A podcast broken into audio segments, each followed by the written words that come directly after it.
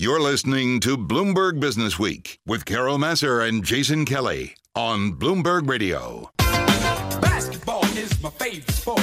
I like the way they dribble up and down. All right, well, a lot of basketball fans are excited tonight because the season kicks off uh, right here in my backyard, Los Angeles, my current backyard.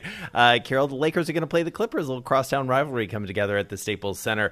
Uh, the NBA has been in quite an interesting situation, not just because of some recent controversy, but when it comes to sports betting. Let's get into that with John Levy. He is founder and CEO of theScore. He joins us on the phone from Toronto. So, John, people, uh, this is no big surprise. People like to bet on sports, but more importantly, it's getting more possible. What's going on?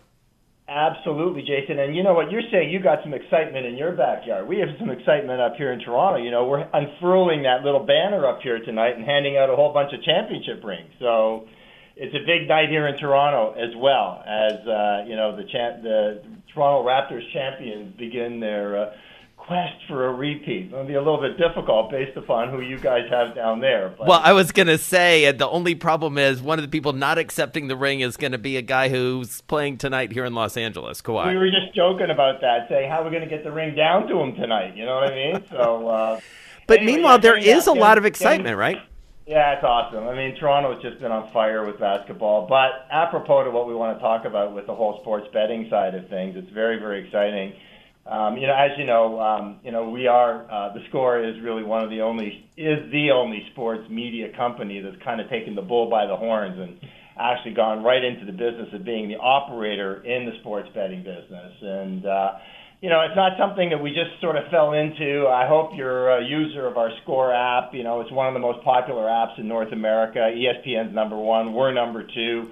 You know, we have like four to five million average monthly users. About 65% come from the states. So, you know, we've been gearing, and, and you know, a high percentage of everybody on our app, um, we know bets on sports. So, you know, we've been gearing up for this for uh, you know quite some time. And you know, when PASPA fell last year, it really was sort of a race to, to, to the starting line for us to uh, to get up and operating. Um, and we are. You know, we launched in Jersey, I guess, three and a half, four weeks ago with the beginning NFL season. We're excited as heck about the beginning of the NBA season because we know people love the NBA all across North America and and you know um, and and love to bet on it. So it's a very very exciting time for us. So tell us a little bit about the activity and give us an idea of uh, you know we're Bloomberg. We love numbers. We love to know about growth rates, and so does our audience. So tell us about you know what kind of activity you, you're you're having. Give us some idea, some perspective, put some numbers on the growth that you're seeing.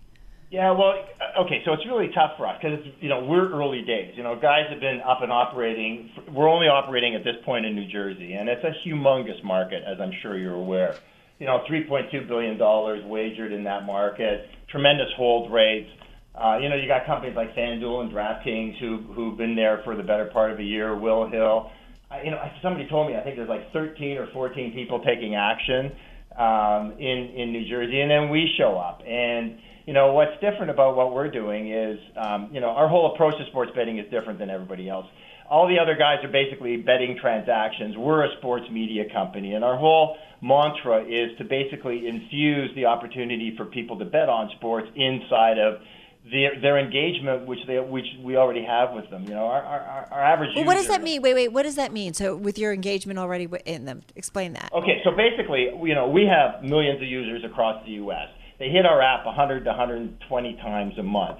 We know a good percentage of them are betting on sports. So basically, our, our whole approach to sports is even though it's obviously a separate app, it has to be for licensing purposes in New Jersey. Right. Basically, right. what we're doing is we're infusing the opportunity for our users of our app to bet on sports. And, and basically, it's going to be a fully seamless, integrated approach. So, for example, instead of having to go to a separate betting app like Will Hill or Bet365, one of the old days as it was offshore or wherever. Mm-hmm. Um, uh, you know, b- basically, you're in our app, you're looking at a box score, and when you want to place a bet, there's going to be this sort of bet, you know, op- betting opportunity right there. So, uh, you know, we're doing all the tough stuff now, right? We're sending all the data, all the information. We kick out three to 400 pieces of content a day, and we send out billions of alerts. And basically, what we're doing is we're just allowing our users the opportunity basically to bet inside our app. It's kind of going to be like Facebook and Facebook Messenger. You know how you sort of go back and forth seamlessly?